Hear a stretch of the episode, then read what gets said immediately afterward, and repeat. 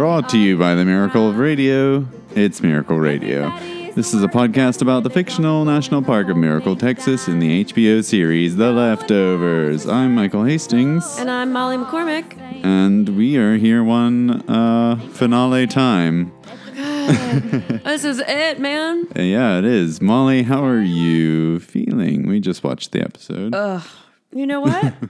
I'm feeling pretty good, actually. yeah? Yeah. hmm We're celebrating the finale right Mm-hmm. now with uh, uh, sponsor of the show, not really, but Trader Joe JoJo's, the Yeah. peppermint uh, cookie snack. Yeah, the Everyone's version- favorite holiday treat. Yeah, Yeah. they are. I mean, on Black Friday, I know that people were just sort of raging outside Trader Joe's to get their to get their JoJo's. Um, so what what happened in this episode, Molly? Oh, first of all, how are you doing?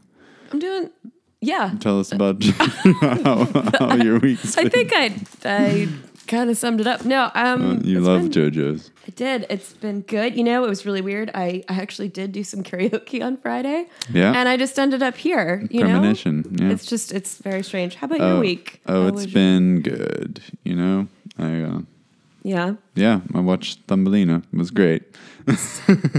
Solid week. Solid weekend. So take us through what happened in this All episode. right.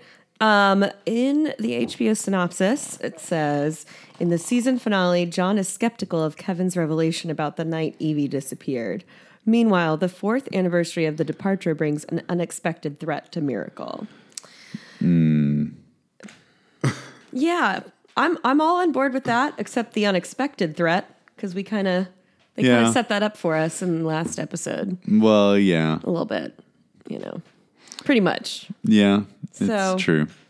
So this episode was directed by uh, Mimi Leder and uh, written by David Lindelof and Tom Perrotta. So Mm-hmm. They got the they first string out there. yeah yeah um, it's pretty solid. So um, what'd you think overall, Michael? Your reaction to this final uh maybe final question mark of the series? Yeah. So we can just we'll Could- get into that later.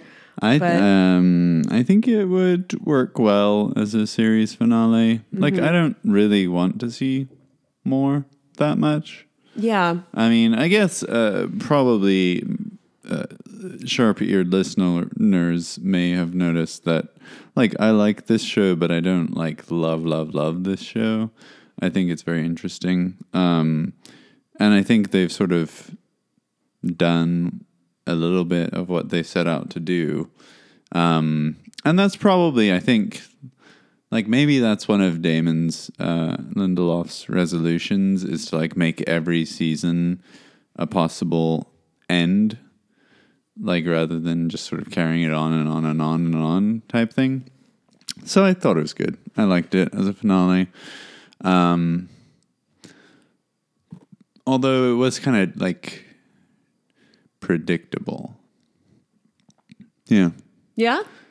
Yeah, I mean, I found myself predicting a lot of things. I don't know. Yeah. that that is You did. You did thing. predict some dialogue pretty well. that was actually pretty, pretty, pretty, pretty spooky. What did you think? I yeah, I liked it also. Um, yeah, I thought it was.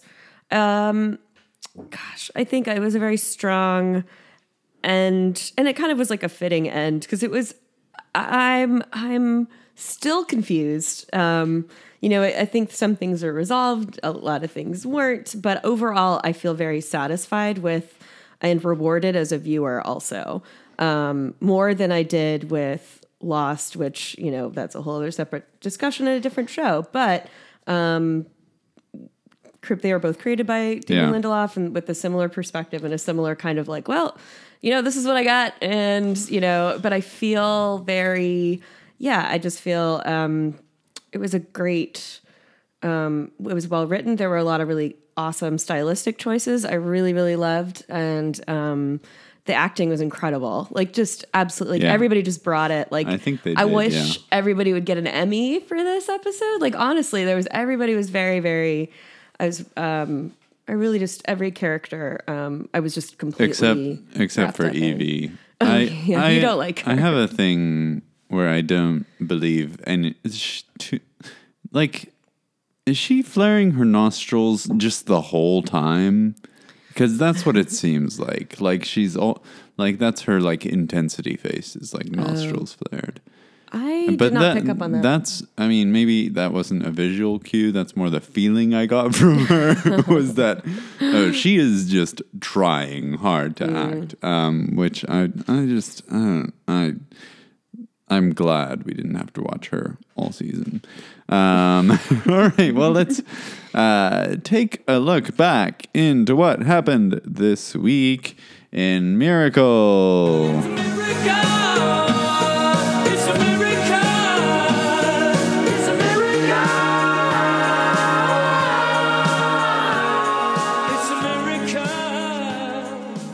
my wife was like, it's a miracle. All right, so um, you know what, Molly? what? I don't think that the HBO synopsis was actually sufficient. I mean, it was perfectly adequate, I suppose, much like um, Joseph Gordon Levitt in uh, 500 Days of Summer is a perfectly adequate greeting card writer. um, that's a Yeah. a terrible illusion. Um, but uh, I felt like we could do better. We did something like this a couple weeks ago, where we sort of did um, uh, the recap of the episode in potentially one minute. It took about one minute twenty in the last one. Uh, and it might take a little bit longer this time, but uh, we're just gonna call it recap in a minute anyway. So, are you ready? Ready. Are you ready, Molly? Do you have the Got it. the uh, the chutzpah for this? Oh, I have the chutzpah. Okay. Bring it. Wh- uh, let me make sure I can see this. All right. So here we, as um, sorry, as uh, Billy on the Street says, here we go. Evie's friends pull up. We're back in episode one. They get in the car. They turn off the music. Evie and her friends arrive at the springs. They see Kevin. He gives them a look and jumps in. Cut back to Kevin rising from the dead. Kevin and Michael talk for a bit about his grandfather. Kevin tells Michael he saw Evie, John, and Erica. John's drinking coffee. Erica opens Evie's gift. It's a cricket. Knock, knock. The police are at the door. The print is Kevin's.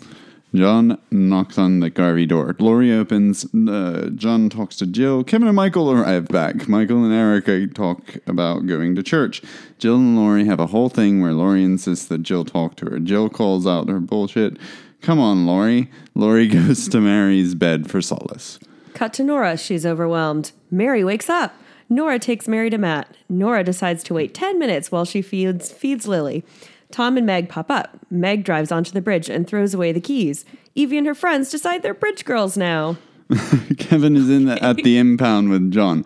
John shoots Kevin. Kevin's dead again. Back at the bridge, there's a countdown like 24, but is there a Jack Bauer to save everyone? No, he's dead. Back at church, Michael says, We, we are the 9,261. we are not spared. John storms into the church. Erica goes to the bridge. She confronts Evie. The timer runs out. There's no explosion. A bunch of the outsiders have changed into guilty remnant garb. They storm the bridge. Nora's baby gets stolen by a girl with a nose to ear chain. Lily almost gets trampled. Kevin wakes up back at the hotel. He chooses his cheap uniform. He sings Homeward Bound by Simon and Garfunkel, comes back to life again. He confronts Meg and Evie. They sing that dumb song about Jarden. He finds Erica's clinic. John shows up. There's a miracle in Miracle. Kevin goes home to find Jill, Laurie, Matt and Mary, Tom and Tommy and Lily, and Nora. Nora says, You're home. Yay! And that's the end of the whole thing. yeah, we can just wrap this up right now. that was it. Yeah, so Thanks, that's everyone. what happened in this episode, in case you missed it. Um, That's a lot that happened. yeah. Yeah. And uh, so we are going to talk about a couple of things. First of all, we're going to talk about some moments of hope.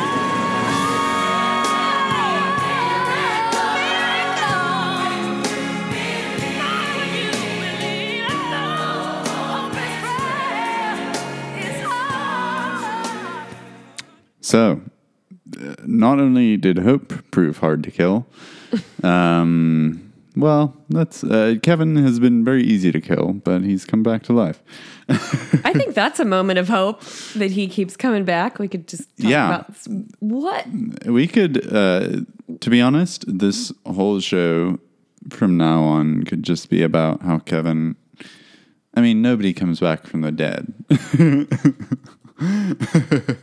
Kevin does apparently. Kevin does it twice. Um, so you know, he's the man. He's twice the man that Jesus was. Oh, right. apparently, Yeah, he. if we're going by numbers of number of times resuscitated, not even resuscitated, just resurrected. Yeah, what did you think about when he when we saw it cut to that shot of the dripping faucet and then it was Mm-hmm. like like were you surprised that he came back or were you just kind of like um okay, you know, what was your what were your feelings on that? I um, I was thinking, well, they're either either he's gonna drink the water Oh, and it's it's gonna be Dunzo, or he's coming back. yeah. Um, and I was sort of like all right with either, really. Um, because it, I mean, while it's sort of, I guess, satisfying to not have the main character die, um, and it seems like kind of a meaningless way for him to die, uh, I'm, it almost just seems more, um, more genuine, more genuine. It's not the word, but uh, Authentic? like more, more better to just have him die, maybe. Hmm. Like, Yeah, I would have been like okay it with was all either. for naught kind of thing. Right, or it would have been fit well with this like the whole theory of the show is just like sometimes events happen that are random and you don't have any control over it, you know, and it's just like you don't get to choose and sometimes and that would have been just totally unexplainable and, and inexplicable after everything he's gone through that he would have to die by a gunshot, you know, Yeah. and it would just be like but clearly I, obviously I was really happy that he was able to come back, but it and we got to go back to the hotel from International Assassin and we went through the whole thing again. But Yeah, um saw the man on the bridge. yeah, and it just it I felt like when I said earlier that I felt rewarded as a viewer, I just felt like you know, uh, if I hadn't seen that show, you know, if I hadn't watched the rest of the season and I was coming in as a novice, like, Yeah. I would have been so confused. and like, Well, you I'm would sure. have had to listen to our recap of I the mean, show, and it would yeah. have explained it all. No, Sure. But like this is a show that you can't miss one episode and just casually jump into it. You know? Like I mean yeah, I think I think Unless- that's probably could have been true about season one.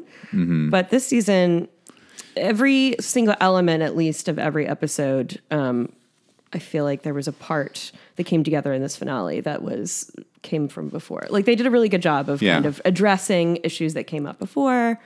Yeah, I think.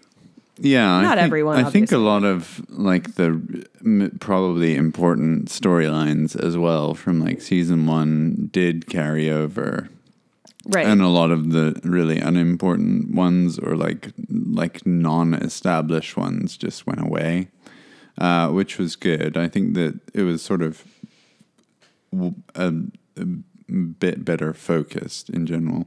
But we'll talk more about that later. Um, then there were was Mary and Matt. Um, I mean, you were just uh, like you're just waiting for something to go wrong again, uh, especially right in the middle, and then like bigger things take over. Um, but like when um, Nora arrived and she was like, "I'm gonna go." mm, We're gonna wait ten minutes. You were like, no. no. oh God, just go back inside. Like what? Yeah. which uh, actually is so I, I said uh, earlier anyway um, this episode is a very good example of just not at all adhering to like chekhov's gun so there are like so many guns metaphorically in this episode that that they like bring out and then do not shoot so Right. there's the explosion that doesn't happen, which is not really a surprise because we've seen the guilty remnant do stuff like that before. Uh, then there's the Matt and Mary situation where you're like, okay, a gun's out. Like she, her being out of the sanctuary is like a gun on stage being Oh, yeah. pulled and uh, pointed at her. Um, th- then there's also like Kevin literally getting shot by a gun, but and dying, but in actuality he comes back to life. So like And the explosives that don't, Yeah, the- obviously, yeah. yeah. So there's like so many guns that don't go off, which is very even like counter sort of what happened in the first season a lot of the time. And um, How so? What do you say? well, I would say they sort of stuck to consequences and, and having things be consequential a bit more in the first season. And there was there was like always a nagging dread in the first season, especially like when Jill was on screen, because you knew that something like messed up was gonna happen and it would like have ramifications. And so like this episode, there was a lot of like build up for messed up stuff, but no like follow through, which is fine. I mean, it's it's satisfying a little oh, bit, Yeah. but it's also like, why don't you just just shoot the gun? Yeah.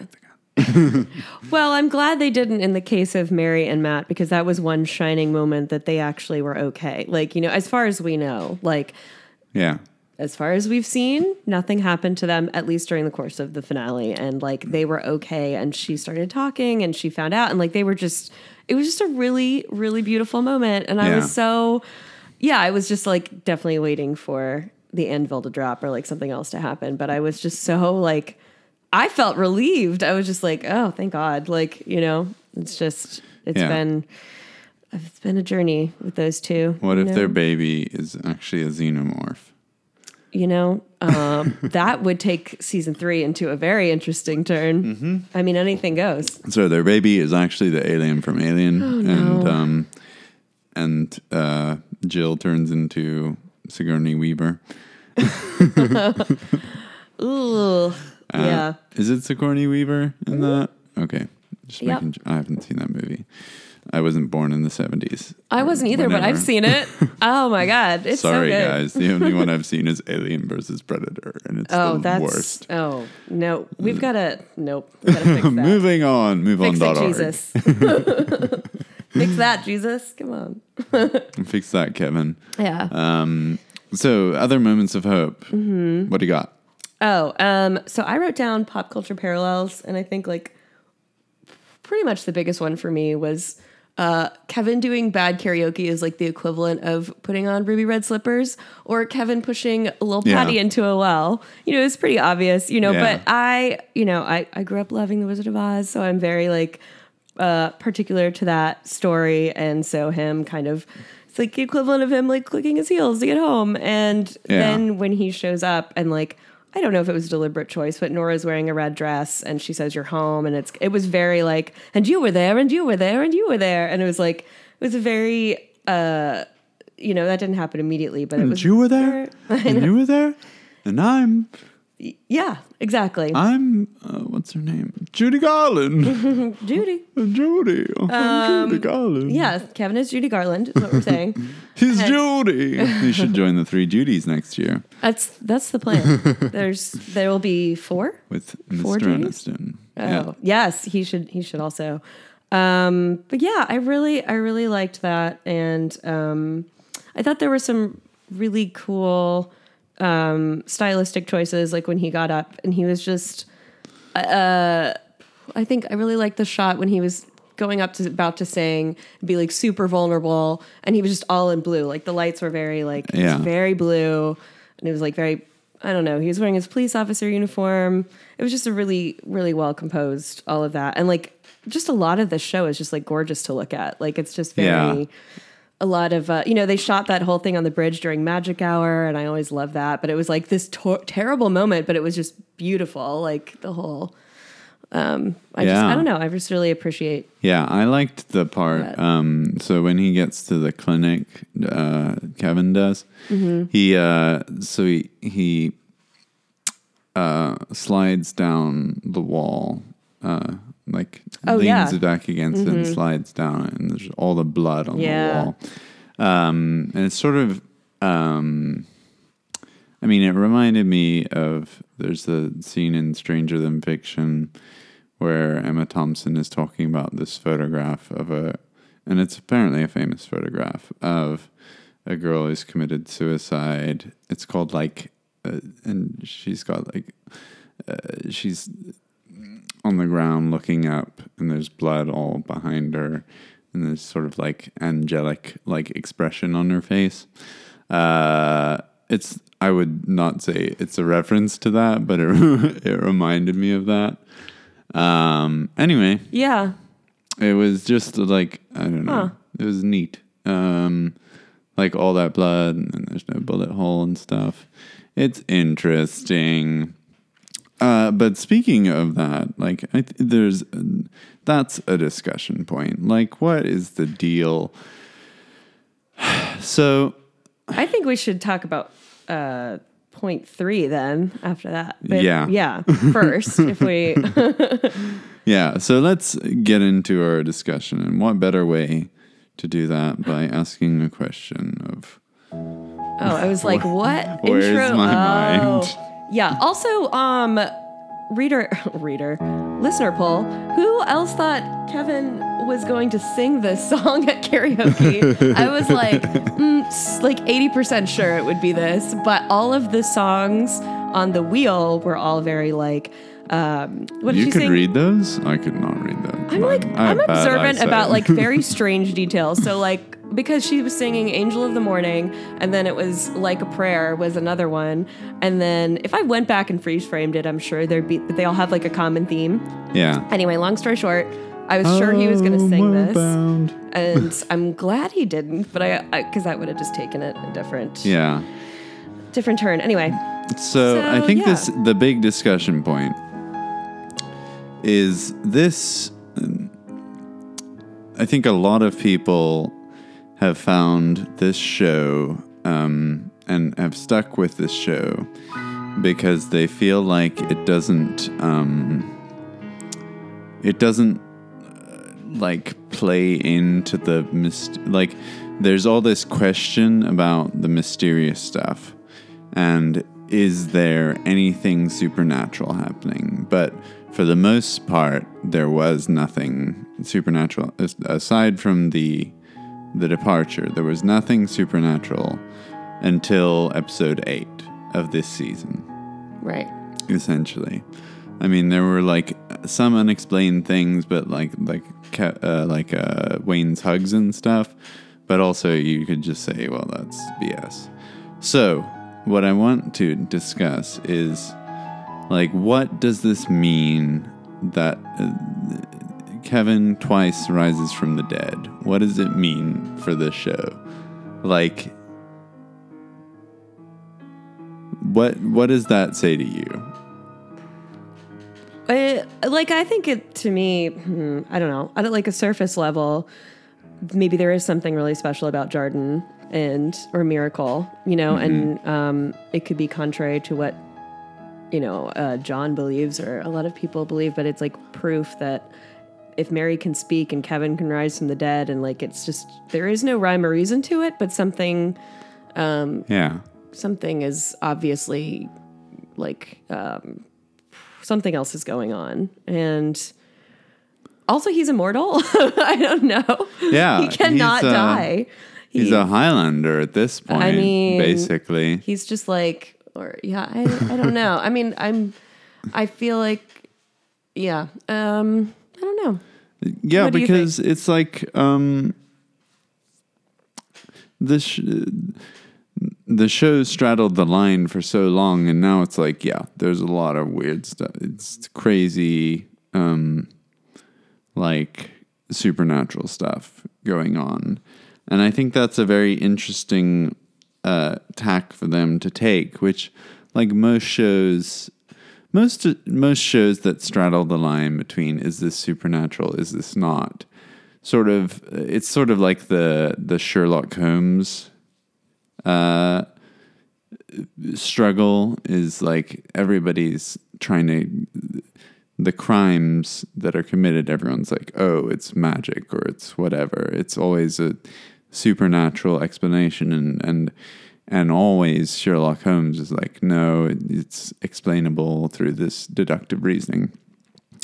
And I think that's sort of the trend for these types of, of shows. For a mystery show, is people come up with wild explanations, but then you have like the Sherlock Holmes character who's like, it's all explainable. And what's interesting Like is Laurie. well, yeah, like Laurie, but Laurie's a moron in this show because she's like she doesn't get that um, everything is not explainable at all, and there's magic. I wouldn't say she's a moron, but she's trying to make sense of it in her own way, you know? Yeah. And maybe some of what she's, there's some truth of what she says, but overall, she's quite clearly wrong. Yeah, but that's uh, don't you find that interesting that like most other shows that straddle that line or most other content that straddles that line is going to come out on the side of uh, all of all of the supernatural stuff is not real. And I think in Lost and in this, I don't know anything about Lost, but I assume that in Lost and in this Damon both times has sort of come out like, yeah, the supernatural is the the real thing. yeah. Yeah. I, yeah, he definitely. What do you think about that? Is that Um, yeah, I mean, I, I don't. He's a interesting, fascinating.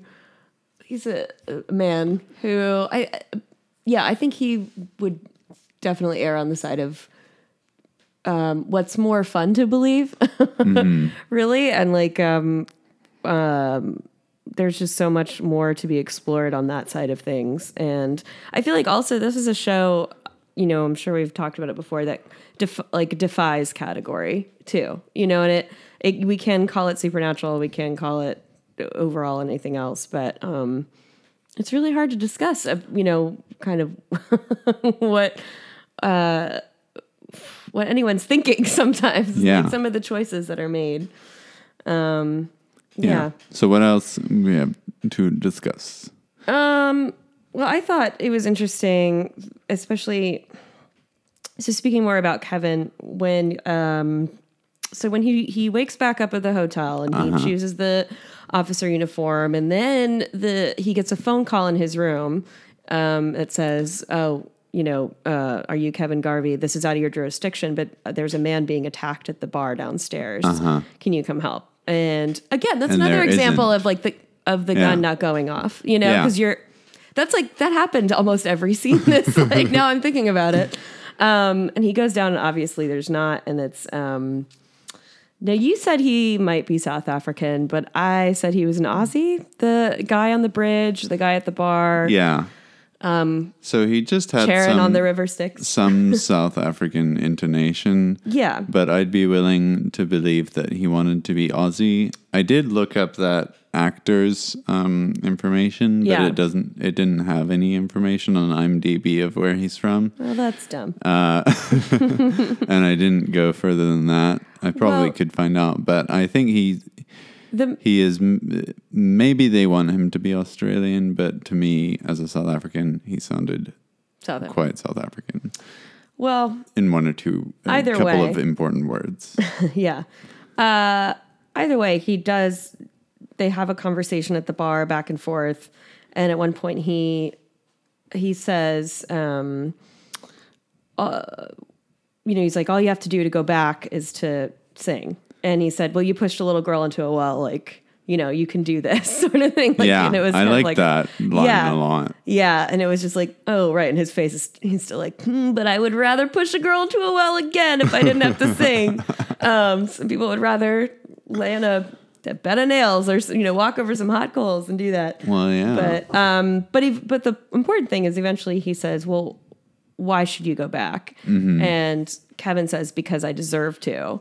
And um, yeah, I thought that was a really interesting point. Like, what do you think this this says about Kevin's kind of character arc or his like evolution through the season? Because this is not the same. That answer is not indicative of this Kevin that we've seen. yeah, The this is kind of it's interesting to me. yeah. But I, uh, at the same time, it's sort of like like the the way the guy answers him is like he repeats back to him like all the possible excuses of Right. uh, I'm not ready. I, I've lived. I, I haven't lived long enough. Stuff like that, and um, like there isn't a compelling reason why Kevin should go back.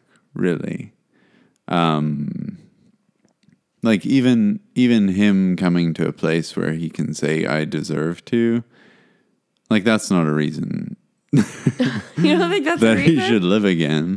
I mean, from that guy's perspective, because everyone that in the hotel is dead. Right. Everyone else should deserve to go back. But I think Yeah. maybe they haven't voiced that or some like maybe there's a possibility that they're not aware uh, they're not all aware. Like here we go back to the last one. They're all not aware that something Well, they drank the water, obviously. Yeah, right, exactly. But I don't know. We've seen him so we've seen him through the whole season. He's been kind of a broken guy who's lost his mind Uh-huh. and like we saw him and now he's home. very right but you see like i think he kind of comes to it maybe it's a little cheesy to some people but he comes to like this realization that he misses nora and it, like while he's singing he like flashes back to Yeah. nora but you Cigarettes don't not to magazines. right so again with the literal music choice which i love you know Yeah, I they thought just hit you great. over the head with those white lines like they did last one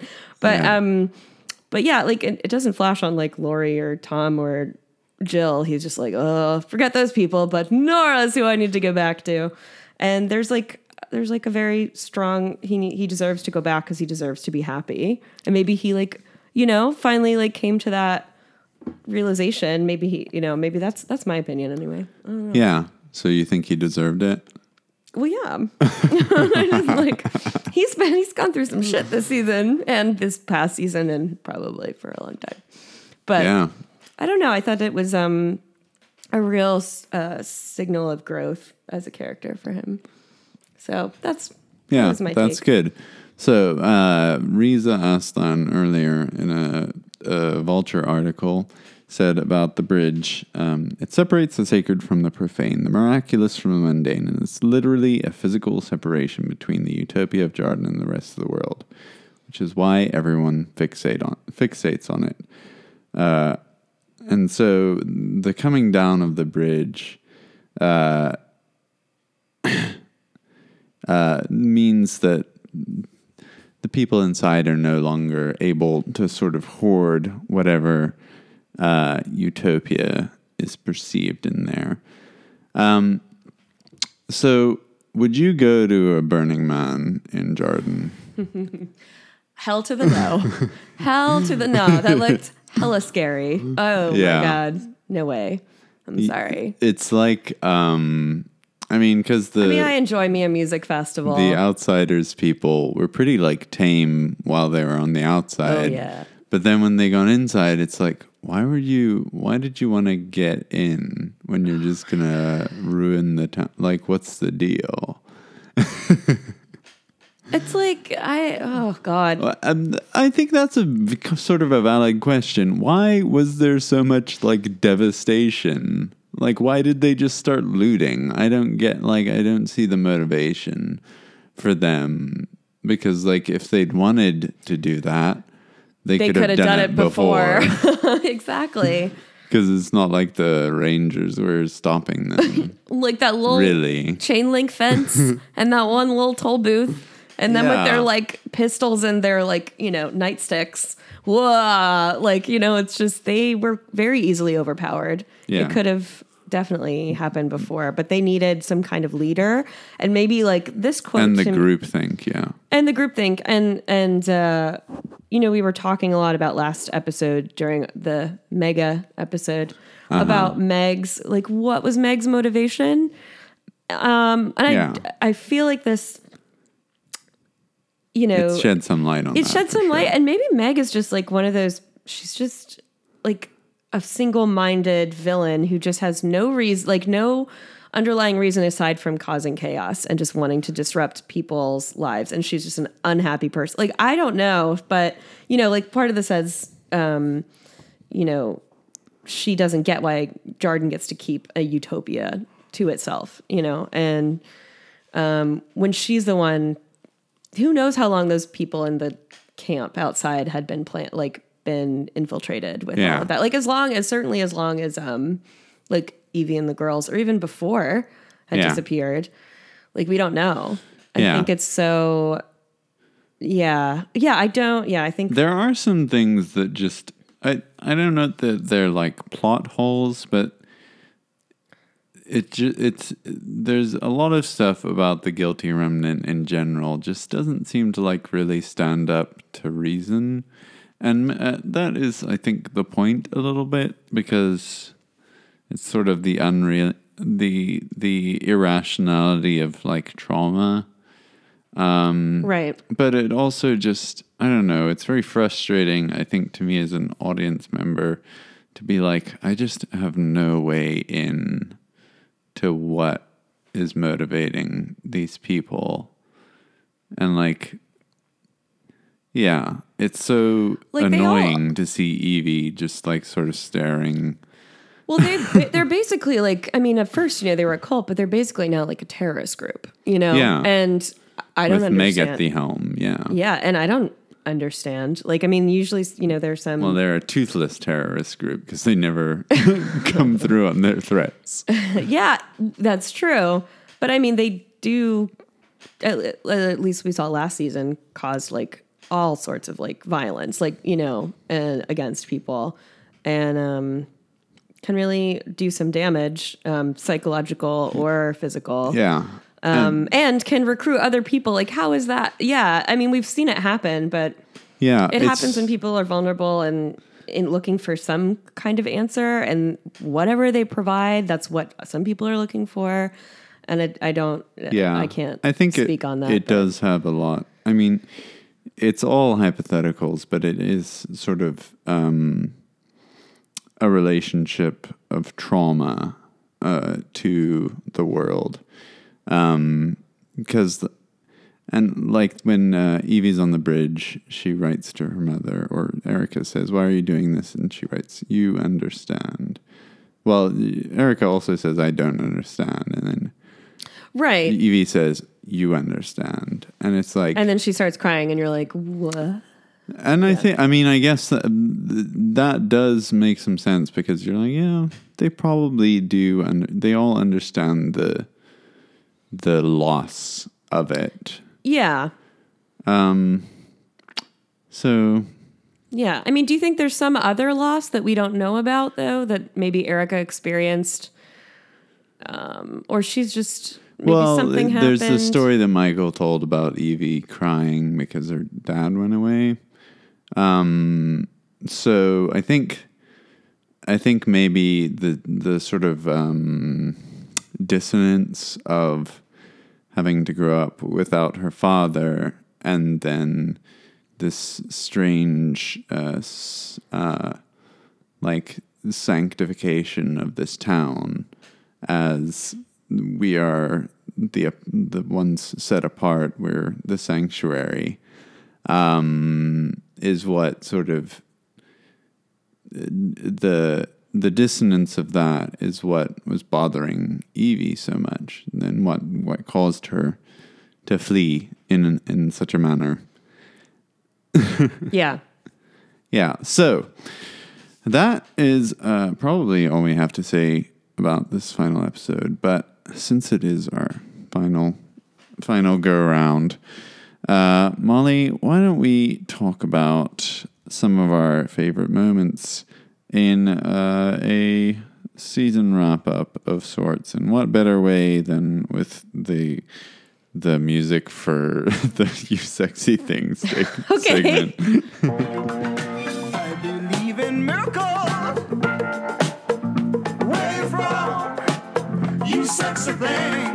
Yeah. Uh, okay. So, how are we feeling about this whole season? Overall, I thought it was very strong. Um, despite possible low ratings, I'm pretty sure they were not. I thought it was one of the, um, despite my like some sometimes issues with it, it's probably one of the strongest seasons of television I've seen in a while. And um, though I would not say I could rewatch uh, some of them, some uh, I still would really um, vouch for it. I thought it was um, a really good. uh, Um, I don't know. It's it's unlike anything I've ever seen before, and Yeah. I think that's overall uh, season two better than season one. Yeah, I think um, uh, season one had a lot of like cringe moments of like, oh, what is going on here? And like, And the pacing was a little slower. And what I are think. they doing? And why are they playing with this stupid refrigerator? and what are they? I think what do I they think they're gonna have to do and Yeah. stuff? Um, and like get these kids off my lawn and no. So like yeah, there were a lot of just like weird. Slow, there was a lot of slow stuff in the first season that sort of dragged it down a little bit, and I think they got rid of probably all of that. Like I don't. I'm watching this season. I was much less, and maybe it was because I was watching with someone else. Because I guess when I'm watching by myself, I'm much more easily bored. um, but yeah, I I was like engaged the whole season. I thought it was there was a lot of interesting stuff that happened. So, do you have a favorite episode? Yes. So I would say uh, episode eight, International Assassin, would be my favorite. Um, and I thought it was definitely the most different from any other episode this season. Uh-huh. It was a huge um, Set piece sort of thing. Yeah, it was a huge set piece. It was the most um, supernatural. It, it was very daring. It took make made a lot of uh, different choices, and it kind of required you to just keep up with it.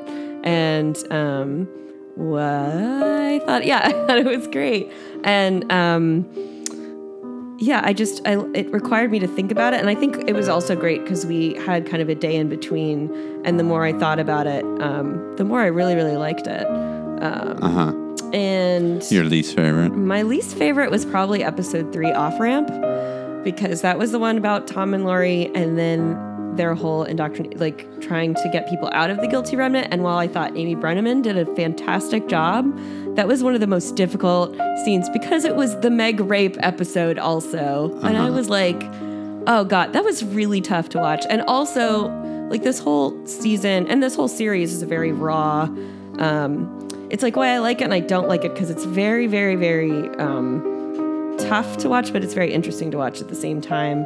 But there were a lot of really um, difficult moments in that episode, and then that one Yeah. woman who like, ugh, like just, just kind of gave up and drove off the side of the highway. Oh, all that stuff. Yeah. Um. So yeah. I, so yeah. So favorite episode, episode eight. Um, and then least favorite episode three. I How would. about you? I would honestly say that Off Ramp was my favorite Why did I know that you were gonna say that? because I think in that episode they did. Are you saying that just to be? No, there's they they used they used the gun. Oh, And. I think yeah, that- that's, that's better. an example. Yeah, I mean, to me, that's more. There is something I don't know. Storytelling perspective. As, you mean like as a as a sto- uh, as a aspiring storyteller, I'm like, yeah, that makes more sense. That's more like y this is what the narrative's driving towards, and you did it, and you just didn't care. And I think I I like that. Um, and I mean, even though in that episode, some of like the application of the way they the way they did it, I I thought could have been even better, even more stark, even more um, rough to deal with. worse. Oh wow. Um, I mean, not in terms of the the rape scene was plenty rough enough, but um, yeah. just like the way she ran off the road and the way like if they i felt like they could be, could have even been like more hbo in terms of the violence so like and i i know it's like it's a question of like budgets and stuff at this point because like if if um Laurie's running over people in the car like there's a more interesting way to do it than just a, a like the camera on her while while you see like a limb coming into frame. like that that doesn't sort of well maybe it does. I don't know. I think there would be there would be a more visceral way of doing that maybe. Yeah, but I always But maybe not at the same time. Uh, well, I'm- I it is it wasn't it Hitchcock who always was like the mind will always fill in the blanks. That's It's much true. worse. And even though it's HBO, is like they did they did kind of like put everything in front of you, and they're known for like it's HBO. So it's like Yeah. But I I think there's value to in not showing everything at the same time because I I can always make it ten times worse in my head. I don't know about you, but yeah, I yeah. mean, I, think I at this point I don't. yeah, Like I won't imagine. really I'll just be like, oh, they didn't show it. they didn't show it. well, do you have a favorite? Uh, Or no, that was my fav- favorite. yeah, least favorite. Um, I think uh, I'm struggling to remember what happened in some of them. Maybe Lens. yeah. What happened in that? Oh, shoot. Um, I only remember the. Uh, that was the one where Nora, like they, Yeah, it that was was a Nora, Nora episode, episode. where um she had Nora had the Shining. That's all I remember. Where she was like special or not special because she kind of was the like the lens to like attract or Yeah. you know people. To, I like that episode. Okay, so- uh, so that's it not- could be a matter of geography. Was that the second episode Yeah. two? Yeah. And I don't have a reason. I liked all the episodes Yeah. basically, but I thought Off Ramp was probably the most, um, uh, writing wise, uh, satisfying for me. Cool. Uh, what about a scene? Do you have a favorite Um, scene? This one's really hard because I think, um, but we were speaking about lens, and I think that uh, in terms of um, a scene, I think She think did that have a good one in that. well, Erica and Nora's conversation at the end was just like Yeah. very very riveting and um, powerful, and um, a memorable scene at least, and. Um, I liked everything, even though I said off ramp wasn't my favorite. Laurie just running in, grabbing the laptop, hitting the the Kid. the kid. Yeah, Or like hitting the people. the people. She Yeah, didn't I mean, kid. it was just her taking action. She just kind of really went for it, and that was that was uh, that was interesting. And um, I think there were there were a lot of Patti rickrolling people. You know, Yeah. I mean, that was always like, or just like Patti. There's a lot of highlights. Yeah, like a lot of. It's hard because there are. Yeah, there's a couple. And the great the great thing is that all the highlights are just these very sort of intimate moments. Mm-hmm. Like they're not they're not grand sort of set piece type things. Like uh, Game of Thrones, every season their like biggest scene is a huge set piece scene. Whereas this, all like the the like amazing moments are really really small. They're like Yeah. relationship things. Well, they're all very character driven and they happen in Yeah. small moments. And then, yeah. And um, I really liked Matt's episode too. Like there were a lot of moments in that that were really, um, I didn't expect to. That's what surprised me. So that kind of, what about you? What about your favorite I think moments? I would say my favorite moment was Tom's speech at the end of Off Ramp. Oh, Um, I don't. I mean, I think if I much if I watched it again, I'd probably wouldn't think so highly of it. But like in the while he was doing it, and in that moment, I was like, "This is really he's really pulling this off," and it's also like the, the way he's pulling it off. Like you know, it doesn't really make sense, uh, and you know, even within the world, it doesn't really make sense. Um, but I'm just like, oh, he's he's like, just I think as an actor, it's very hard to sort of ma- it's hard to manufacture charisma like as like real charisma type thing. I think people use the, the word or the adjective charismatic very uh, liberally nowadays. Um, in that the, you'll describe somebody who's charismatic who who essentially just sort of has like uh, is using more energy than everyone else. Like to me, like uh, uh, uh, you know real charisma when you see it compared to just somebody who's like vamping. Um, and I I thought he did a really good job of putting that through of like he is really and it's amazing I guess within the story that like he didn't believe any of that. And Yeah. he was lying. Yeah.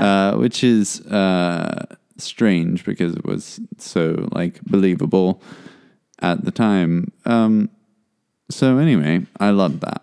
I thought it was great cool.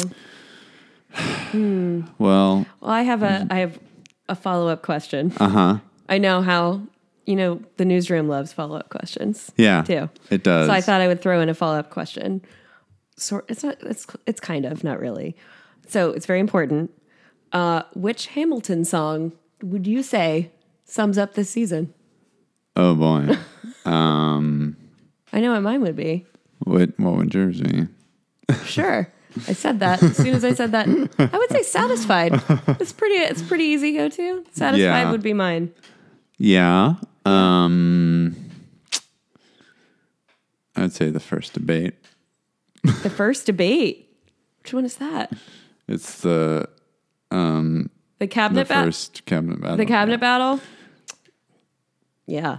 That's just because it's the only one I could think of. It didn't, didn't seem satisfying. Uh, Bummer. all right. No, I mean that's a great question. I don't know the answer. I'm not Will McAvoy. Um, so, what are your final thoughts as we uh, head on into the great unknown hotel in the Ooh. in the ether?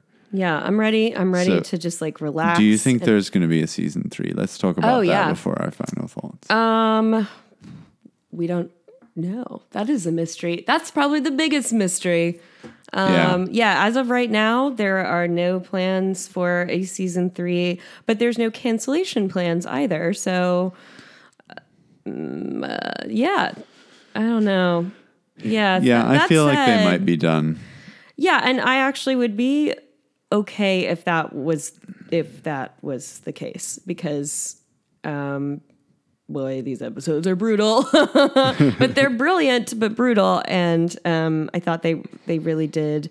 If tonight's episode was a series finale um that would be good cuz I where do you think they could go from here? And I know that's such like a kind of typical question but I think like what you know like because he basically so we leave him yes he goes home to this nice tableau Yeah. kevin of his family kind of reunited and but outside it's basically like hell. Like there's rioting.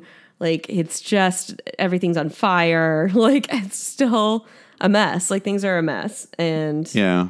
and maybe do we want to know if that's resolved? Do we care? Do we do they find another t- town? Well, I think the now that mary's better the know. point is that it's never, nothing's ever going back. And this, the way it was yeah Yeah, I mean, this isn't one of those shows like um, what was that show? Gosh, um, Jericho. oh yeah i watched that i actually watched that show This isn't like, and Jericho and like Revolution and a lot of these like dystopian uh, shows that come out. They're all about like sort of painting the picture, and then it becomes this sort of grand, uh, very like political show because you've got all the new factions and stuff, and it's not like really character driven anymore. Like so much the opposite of the leftovers, and I think if the leftovers were to like the leftovers if it stays the way it is, would never veer into that territory of like the politics of what's going on. Like it's it's not about those details. Um, and I think like there's such a resolution that happens with Kevin. I mean, he, he just came back to life twice. right So like, what are they gonna do? Like, and and they've all like learned something. Like he and Nora have learned. Oh, like all our our sort of desire for this, our primeval, like we we want this because it'll make us feel better. Um, it is in vain, and they're they're learning that.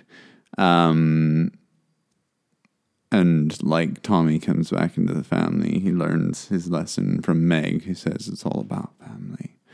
She has a Vin Diesel moment, and um, and like Laurie comes back and she's like has her moment with Jill where she's like, "You have to talk to me," and Jill's like, "Yeah, you're you really saying that to me, right?" No. So I think there's like so much stuff that is wrapped up and um not necessarily in a perfect way, but in like such a way that like continuing it and I'm saying such a way a lot this episode. I don't know why. Um, but if they, I just don't see where, like, what would be sort of fruitful uh, land for them to till. Yeah. And maybe by like burning everything down, it's just a way of just being like, ah, we'll, well, just, you burning know." every down everything down in Jarden is is like that doesn't actually affect the Garveys. I mean, it affects like their No, housing. I'm, but I'm saying overall for the show, they were just kind of like, you know, Yeah. kind of we're doing it as a. Mm, there's Yeah. nowhere for else. There's nowhere else for us to go after that. yeah, this. I mean, they could We sort ga- of go to Australia, I suppose. Yeah, like if, If but the, it just doesn't seem like there's any mystery to go to there. Like they would have to manufacture the mystery. Mm-hmm. Yeah. There's no like new thing driving us forward to there. Well, it's interesting you're talking about how um, other dystopian um,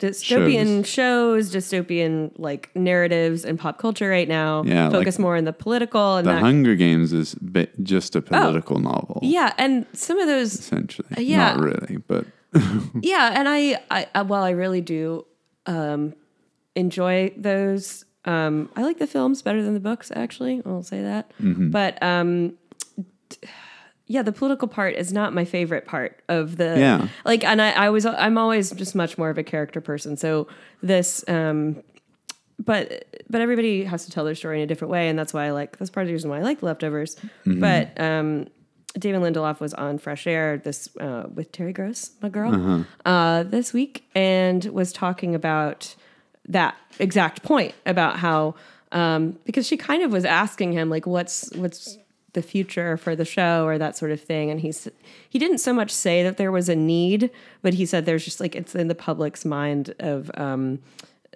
the whole dystopian narratives. People are just fascinated to, to find out what people do in, an event of um, a Hunger Games or a nuclear fallout or like something zombies or you know something two like percent that. of the world's population disappearing. I mean, something crazy like that, you know? um, and people are always going to be fascinated by how, um, uh, what's the subsequent reaction or non reaction, as she kind of pointed out, which I thought was interesting, how there's kind of a, there isn't like a political, like we kind of see in season one that the, there's a mayor of Mapleton. They have like a town meeting about it and they do like a, Yeah. a hero's day and they kind of do like that to remember and the guilty remnant and all the people kind of react but it's not like a worldwide we don't see it on like a huge Yeah. scale it's on a much smaller scale It's not even on a national scale. It's just this little town. yeah and um and we're just to assume but we don't ever kind of see the outside um effect and Yeah, and but i and like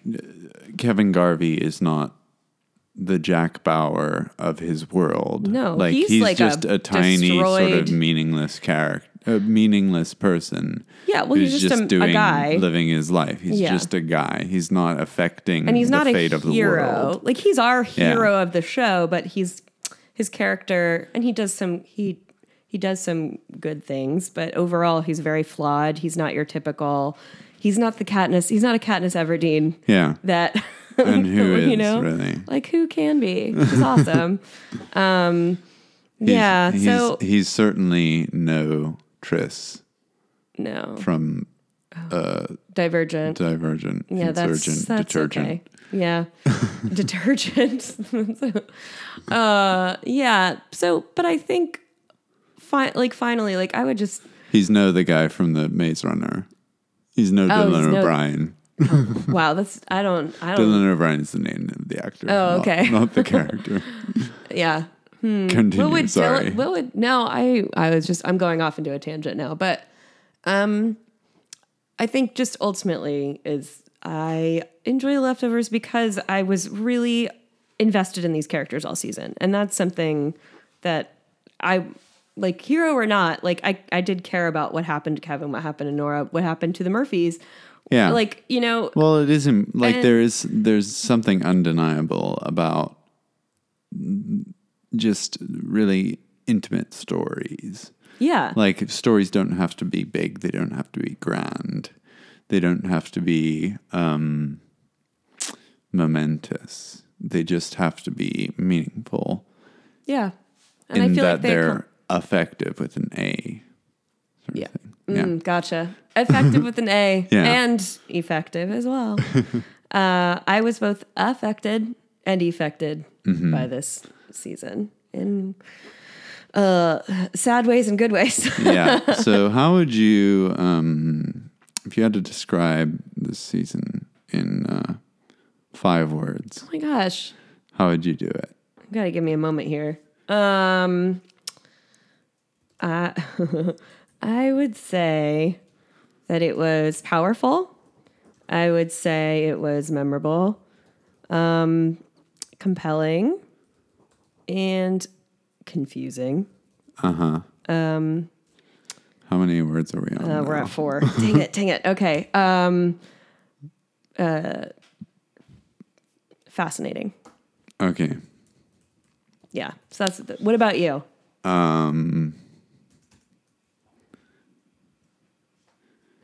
I would say Kevin has a double resurrection. All right. That's how I would describe this season. All right. So, Or um, how about let the mystery be? let the mystery Everyone. be Yeah. Mm-hmm. everyone. Well, that's perfect. Um, so thank you guys, everyone, for listening. Um, we may watch that movie. What was that called? Picnic at Hanging Rock. Picnic at Hanging Rock. Yeah, movie Uh, cast. And maybe Alien since you haven't seen it. Yeah, It's that might so come out good. um, at yeah, some that point. could be leftover season three. but uh, we won't like demand that you listen. Obviously, no one can force Hey, you. hey, it's we make great content. People should listen to it. All right. I think. well, but anyway, so our audience has grown a little bit as the season has gone on, and uh, I would just like to say thank you to all of you guys. If you've been with us Um, on this journey for this long, Yeah, wow, good, Thanks. good. Thank you so thanks much. for coming. Yeah, Um, and uh, you know we are not the nine thousand two hundred sixty-one. We're not spared. know, we're just the two. Uh, we're just the two of us and Mm-hmm. maybe several hundred listeners. And um, how would you like to say thank you? Oh yeah, if I could send a box of Trader Joe's snacks to all of our viewer listeners, whoever you are, thank you. Readers. readers, you know, just like, and hey, there. Should I read our really nice review that we got? on the nice Oh, yeah. one. We got a really nice review on iTunes. Uh, Um, have we gotten some recently? Nope. I literally haven't checked. no, but um, let me let me do that now to close it out. Um, hey, uh, yeah, um, I'm vamping, vamping, vamping. Vamping. There's You're not stuff's being happening. charismatic, Hey, what? Who's this? Uh, Where, yeah. where am I? what Oh, is this? Who am I? So, uh, as I just pulling that up right now, all it said was, "Hey, the Sugar Man." Shout out to the Sugar Man. He said, Yeah. five stars, a lighthearted and enjoyable discussion of the leftovers. Highly recommended. Hey, thanks. Um, Yeah. Thanks, Sugar Man. Yeah, thanks. And uh, thank you to everyone who's listened. yeah. Uh, we appreciate you. we don't know if we'll be back for season three because, uh, to me, I would, I would probably, if I were a betting man, I would know when to hold them. I'd know when to fold them. I'd know when to walk away and when to run. And I probably wouldn't bet that there would be a season three. Well, I but maybe I'll be you- surprised. I think that makes you homeward bound. Yeah. Uh, so, you know, even though all that might happen, we're, We're still, still here. here.